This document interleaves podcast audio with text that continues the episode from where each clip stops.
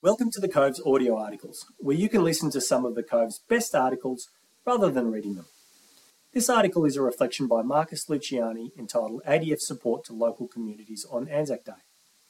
It was written to encourage all uniformed members to get out into the community on Anzac Day and is read by the author. This is a personal story upon which I reflect around Anzac Day every year. It's about the importance of our A D F engaging with the community at the time of year that the community engages the most with us. In twenty thirteen, I was posted to Bandiana. In the usual requests for community support, I picked up a task to head out to the little town of Oaklands in regional New South Wales to participate in the march and speak at the service. I'd been provided with a generic speech, a work card, and told to wear service dress.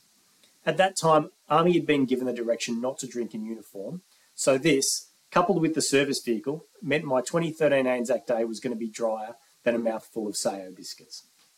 My serving spouse was deployed and I had time on my hands, so there was no excuse not to have a go at personalising the speech a bit. I asked my point of contact in Oaklands to send me a photo of the towns on a roll. There were nineteen names on the list from World War One. Losing nineteen soldiers from a small country town, even though it would have been much larger back then than it is today, would have had a huge impact on the community, and it would have been the same for the majority of towns across the country. I randomly chose the name Private Samuel Lindsay Nixon from the list and ran a search for his name in the Australian War Memorial search engine. Private Samuel Nixon was a local farmer who became a stretcher bearer in the trenches of northern France. After spending eleven months away, he died of wounds received from a shell blast while bandaging a fellow soldier. He's now buried in Vinacor in France. When I got to Oaklands, the whole town was at the march. The local townhouse burglar could have nicked anything he wanted if he wasn't at the march as well. Just before the march started, a boy from the local primary school came up to me and asked what I got my medals for. I responded, this one's for active service and so on and so on and so on. And this last one's for spending four years in the army. At which point the boy interrupted me and said, wow, you spent four years in the army? That's an important lesson for all of us. The Australian Defence Medal symbolises more than many of us think. Living out my childhood dream of being an R S M, I did the yelling thing and quick marched the four local vets with school kids in tow down the main street. In the memorial hall after the march, I gave my speech at the usual spot in the service.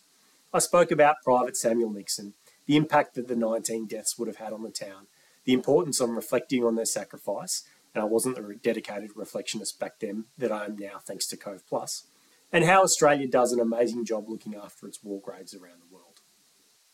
After the ceremony, a frail old lady was assisted over and said to me, that Samuel Nixon you spoke about, he was my uncle. I remember my parents telling me stories about him. It was great to have made that connection with a relative of the soldier I spoke about. That one interaction changed my view on the role of serving A D F members on Anzac Day. I think it's just another opportunity for us to serve the community. For the rest of my completely sober day, I was welcomed by the people of Oaklands, and it was made very clear to me many times that they appreciated a serving member to share their Anzac Day with. Anzac Day means different things to different people, and everyone defines a good Anzac Day in their own way.